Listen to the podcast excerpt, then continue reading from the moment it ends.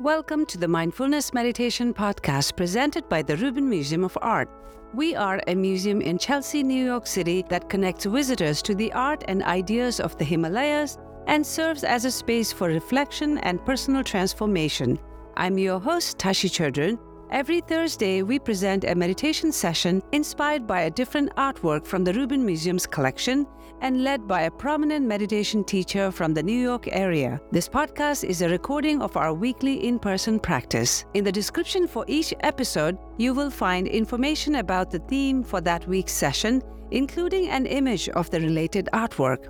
Our Mindfulness Meditation podcast is presented in partnership with Sharon Salzberg and teachers from the New York Insight Meditation Center, the Interdependence Project, and Parabola Magazine, and supported by the Frederick P. Lenz Foundation for American Buddhism. And now, please enjoy your practice. Good afternoon, and Tashi Deleg. Welcome. Welcome to Mindfulness Meditation at the Rubin Museum of Art. I'm Tashi Chodron, Himalayan Programs and Communities Ambassador, and I'm so happy to be your host today. We are a global hub for Himalayan art with a home base in New York City, and we're so glad to have all of you join us for this weekly program where we combine art and meditation. Inspired by a collection, we will first take a look at work of art. We will then hear a brief talk from our teacher, Swami Chidananda ji. Then we will have a short sit, 15 to 20 minutes, for the meditation guided by him. Now let's take a look at today's theme and artwork. The theme this month is liberation. And the art connection for today's session is this beautiful Thangka painting of Wheel of Life, origin Tibet, dated early 20th century, mineral pigment on cloth, about 65 into 41 into one and a half inches. The connection to the theme, the cycle of life, death, and rebirth, is a process of continuous liberation. The Wheel of Life, Bhava Chakra in Sanskrit and Sipe Kolo in Tibetan, is a symbolic representation of cyclic existence known as samsara. It is a popular painting found on the outside walls of Tibetan Buddhist temples and monasteries. Wheel of Life is also translated as Wheel of Existence or Wheel of Becoming. One of the reasons why the Wheel of Life was painted outside the monasteries and on the walls is to teach this very profound Buddhist philosophy of karma and rebirth in a manner that can be understood by more simple minded farmers or illiterate, and to show us the path to liberation, which is awakening. In fact, some Buddhist scholars believe that the painting existed prior to Buddha's statues. Legend has it that the Buddha himself designed the first illustration of the Wheel of Life as a gift given to King Rudrayana. The meaning of the main parts of the diagram the Lord of the Dead, Yama, grips a wheel driven by the three animals, often known as the three afflictive emotions or the three poisons, representing the mental poisons of Döcha, Shedang, Timuk, which stands for desire, the rooster or the bird, anger, the snake, and ignorance, uh, which is the pig, which give rise to virtuous and non virtuous action. So that is the innermost circle. And then the next circle is the half circle, clear in color, and people moving upward to higher states of consciousness. And the other half in dark, moving downwards to afflicted states which in turn gives rise to the levels of suffering in cyclic existence, that is, the six realms, the three upper realm, and the three lower realm. The three upper realm, in fact, what you see here is actually in five different sections, but on the three upper realm, there is one section that is God and demigod in one, and then the human and the three lower realms are the uh, animal realm, and then the preta, the hungry ghost, and the lowermost is the hell realm. The outer rim, symbolizing the 12 links of dependent arising, indicates how the sources of suffering, actions, and afflictive emotions lives within cyclic existence. The fierce being, Yama, the Lord of the Dead, holding the wheel symbolizes impermanence. The moon on the left of the painting, uh, left top, indicates liberation, and the Buddha on the top right is pointing to the moon, indicating that liberation that causes one to cross the ocean of suffering of cyclic existence should be actualized. So, the path to liberation. So, this is like a world map to showing the path to liberation, which is awakening or enlightenment.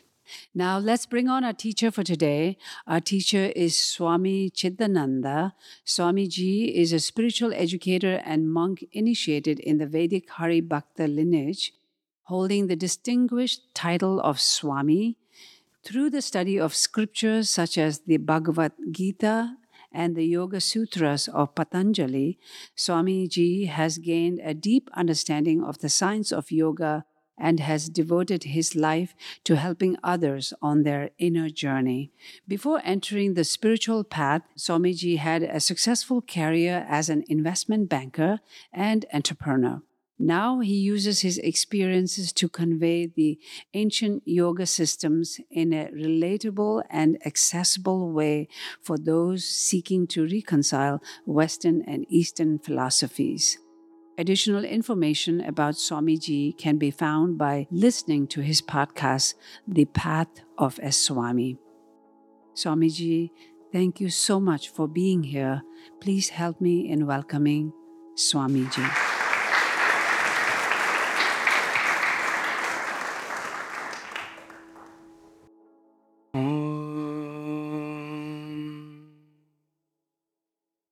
अज्ञानान्तमिरन्दस्य ज्ञानजनशलाकया चक्षुरोन्मेलितं येन तस्मै श्रीगुरवे नमः Welcome. Nice to see all of you. So, there was a king, and he had a very prosperous kingdom very, very rich.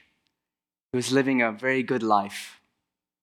One day he went to the doctor, and the doctor said to him, I'm very sorry, but you only have two weeks left to live. And the king was shocked. He said, How is this possible? I'm in good shape. I'm working out every day. How can it be that I'm going to die? And the doctor said, I'm sorry, it was just something that came out of nowhere, and you only have two weeks. So this king had four wives. Then he had the second wife he also spent time with. And the third he spent some time with. And the fourth he didn't pay any attention to. She was always ignored. So immediately, when he finds out that he's going to die, he runs back to the palace. He goes to the first queen, the one that he spent all of the time with and said, I'm going to die. Will you come with me when I leave this body? And the queen says, Are you crazy? I'm not coming with you. I'm before you even die, I'm going to leave you. I'm going to leave you in the next few days. Forget about when you die. And so the king's shocked. I've spent so much time with her. She's just going to leave me. So he goes to the next wife, the second wife, and says, Can you please come with me where I'm going? And the second wife says, No, I'm sorry, I can't come with you where you're going. The best that I can do is I'll arrange your funeral. But after the funeral, I'm not going to remember you. I'm going to find somebody else. The king is hurt by this. He goes to the third wife and says, Will you come where I'm going? And the third wife says, No, the best that I can do is I'll be right by your side when you get cremated. I'll stay with you till the moment your body is burned, and then after that, I have to go. And all of a sudden, he hears a voice from the fourth wife, all the way in the corner, and says, I'll come with you. I'll go where you're going. And the king looks and he's shocked. He says, Why you? I didn't spend any time with you. I ignored you my whole life, but you're the only one that will come with me. She said, Yes, I will go wherever you go. No matter how bad you, badly you treat me, I will always follow you. So, here, when you look at these four queens, you see that the first queen that the king spent all of his time and energy on is material wealth, jewelry, land, kingdom, all of his possessions. That's what we spend so much of our time and energy on, is acquiring all of these things. But when the time comes for us to die, all of that is gone. It goes to the children, it goes to the government. If you're not paying taxes, I don't know. It goes somewhere. And before you even die, the will is written. Already your children are looking, saying, okay, when is this person going to die? So I can have all of these things. The second wife is our friends and family. They're with you, they help us, they support us, they're there. But your friends and family cannot follow you once you leave this body, once you leave this life. They have to move on. They will go with their life. They'll forget about you after a few months. If you're lucky, maybe a few years. But afterwards, it's finished. The picture of you that they have at your home, that will be replaced by their grandchildren or whoever it is. So, in that way, even the ones that we love will at some point forget about us. And the third wife is our body. We spend so much time trying to take care of this body. But when it's time to get cremated, when it's time to go in the ground, the body is also finished. The body, you can't take your body with you. Where you're going, you can't say, Look how fit I am, I'm working out, I have six pack. That body's finished. And the fourth wife represents the Atma or soul. That's who we really are. That's the eternal aspect of us.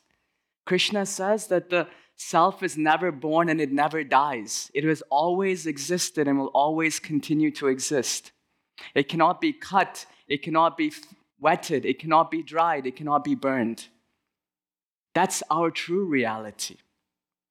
But because of an influence referred to as Maya, an illusionary energy, we get attached to this personality and we think this is all there is. And this is what we see with the depiction of the wheel of life. The wheel of life shows the cycle of birth and death. And it's to show us that there's many things that we can do in this cycle. We can become rich, we can become poor, we can have many, many experiences. But at the end of the day, we're going to continuously keep coming back into this limited reality. But if we really want to escape this wheel of life, or what is referred to as samsara, then we have to spend some time with our Atma, with our true self. We ignore it. Not all of you, because you've made the time to come here. So you are wanting to go deeper. But for most of us, we are so caught up in that wheel that for us, it's all about going to higher realms right? So we go to higher realms in the wheel. But even in the higher realms, even in the land or reality of the demigods, they're still bound by the God of death. And what is the God of death? The God of death is time. Oppenheimer talked about that destructive force. Actually, if you study it, he's talking about time. Time is that destructive force. It is that energy which destroys worlds. It is the energy that creates and destroys. And the only thing that is not bound by time, the only thing that is not bound by this God of death is love. We have many names for love. Depending on the tradition, we speak about with different names.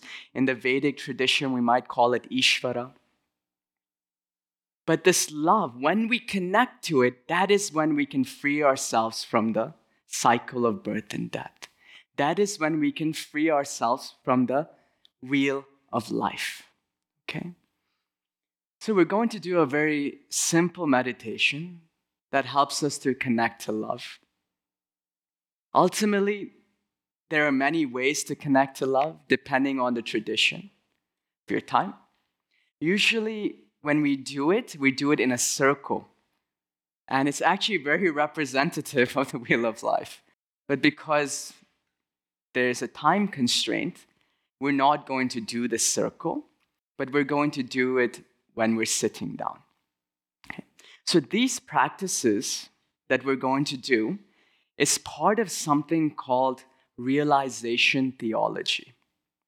So, realization theology is a way of life where we say that for some influence, we have forgotten our true nature and we're stuck in the wheel of life and we're trying to once again transcend it.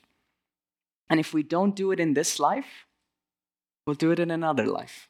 But at some point, we will all go back to love. Right? It's not that eternally we are stuck in the wheel.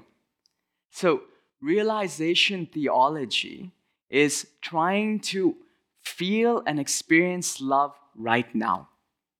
It's not something that you have to experience after you die, but right now you have to experience love. And then you have something called salvation theology. Salvation theology is more the idea that we try to live a certain life in a certain way, and after we die, we either go to a realm referred to as heaven eternally, or we go to a realm called hell eternally. So you have salvation theology and you have realization theology. So, realization theology is, for example, Buddhism, Hinduism, Sikhism, Jainism. So, all of these are focused on trying to experience that love in this life. And the good news is, if you don't, it's okay. You'll come back in the next life and you'll get another shot. So, to experience love, how can we do that in this world? So, in the Vedic tradition, the great saints, they have taken this energy of love, which resides beyond the wheel of life, and they've manifested it into this reality in a form of frequency. So, that frequency that represents love for us is referred to as Om. O M. Okay? Om. So, when we chant Om, we connect to love. And the f- beautiful thing about this practice is as we're chanting it, we are dropping from the mind to the heart. We're experiencing that love within us, but also love is not bound by time and space. So you can also send that love to whoever in your life is struggling. So if you know of anybody in your life that is going through a hard time, as you're chanting that Om, send that frequency of Om to those people. If you want to send it to a certain part in the world, if you want to send it to those that are struggling, internally visualize the places and the people you want to send it to and continuously chant Om. Okay? A lot of times, sometimes people might chant Om as Aum, A U M, Aum. For the purposes of this practice, we're going to try our best to chant it as Om. So try and do it with me one time. Om.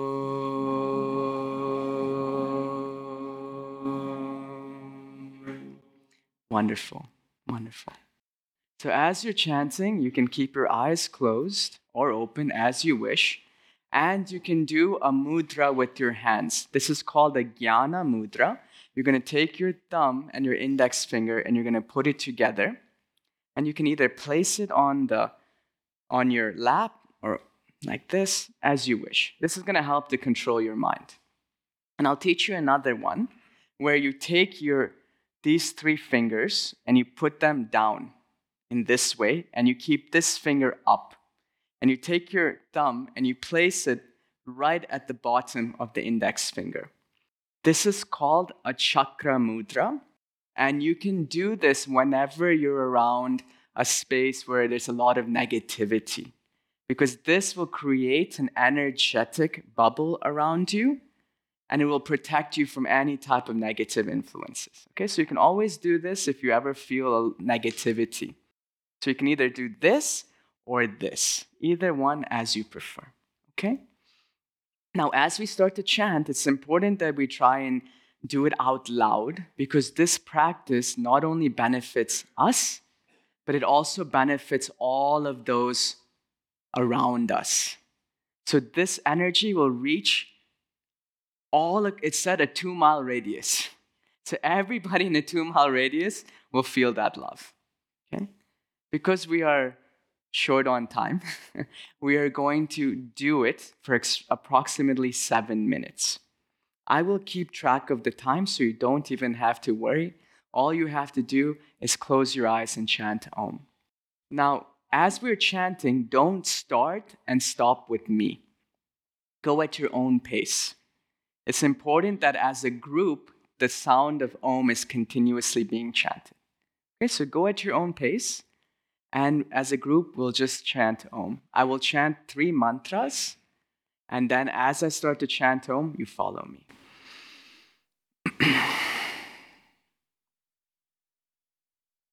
Shri Gurubhyo Namaha Shri Swami Vishwanandaya Namaha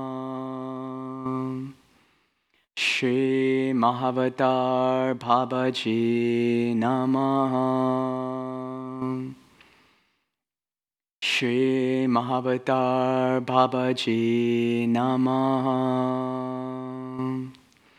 Shri Mahavatar Babaji Namaha. Shri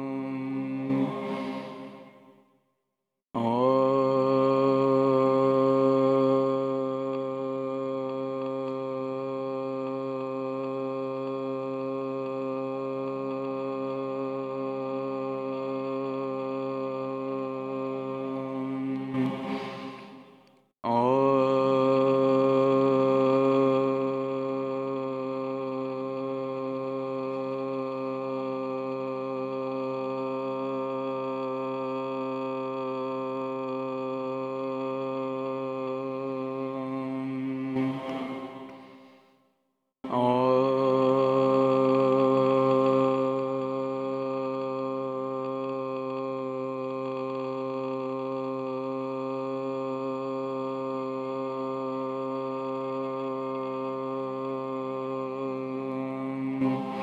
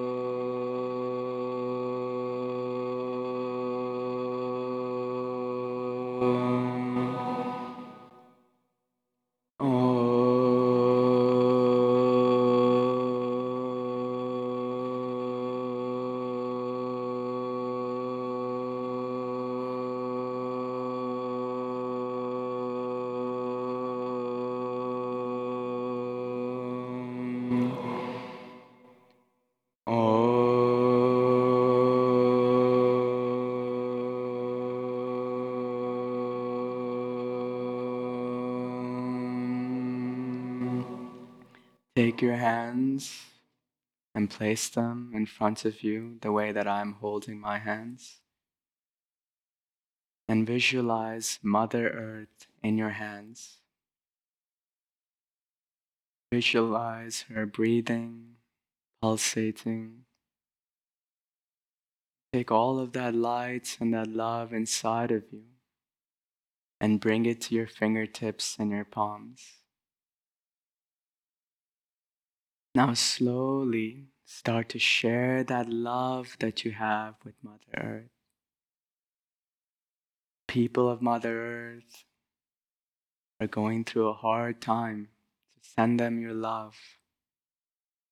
And send them your light. Be in this moment.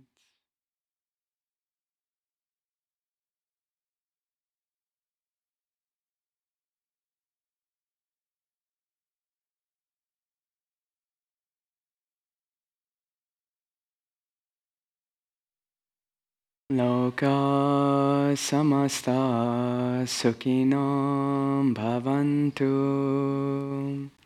Loka samasta sukhinam bhavantu.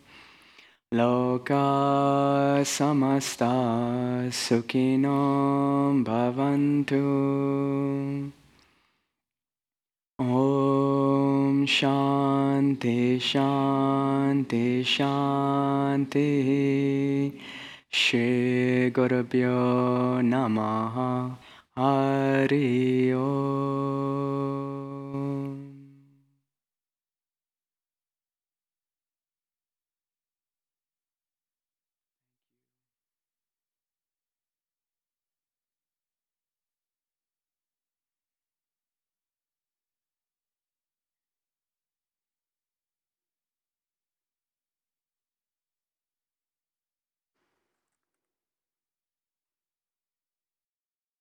Thank you so much for that, Swamiji. That concludes this week's practice. To support the Rubin and this meditation series, we invite you to become a member at rubinmuseum.org/membership. And to stay up to date with the Rubin Museum's virtual and in-person offerings, sign up for our monthly newsletter at rubinmuseum.org/enews. I am Tashi Chodron. Thank you so much for listening. Have a mindful day.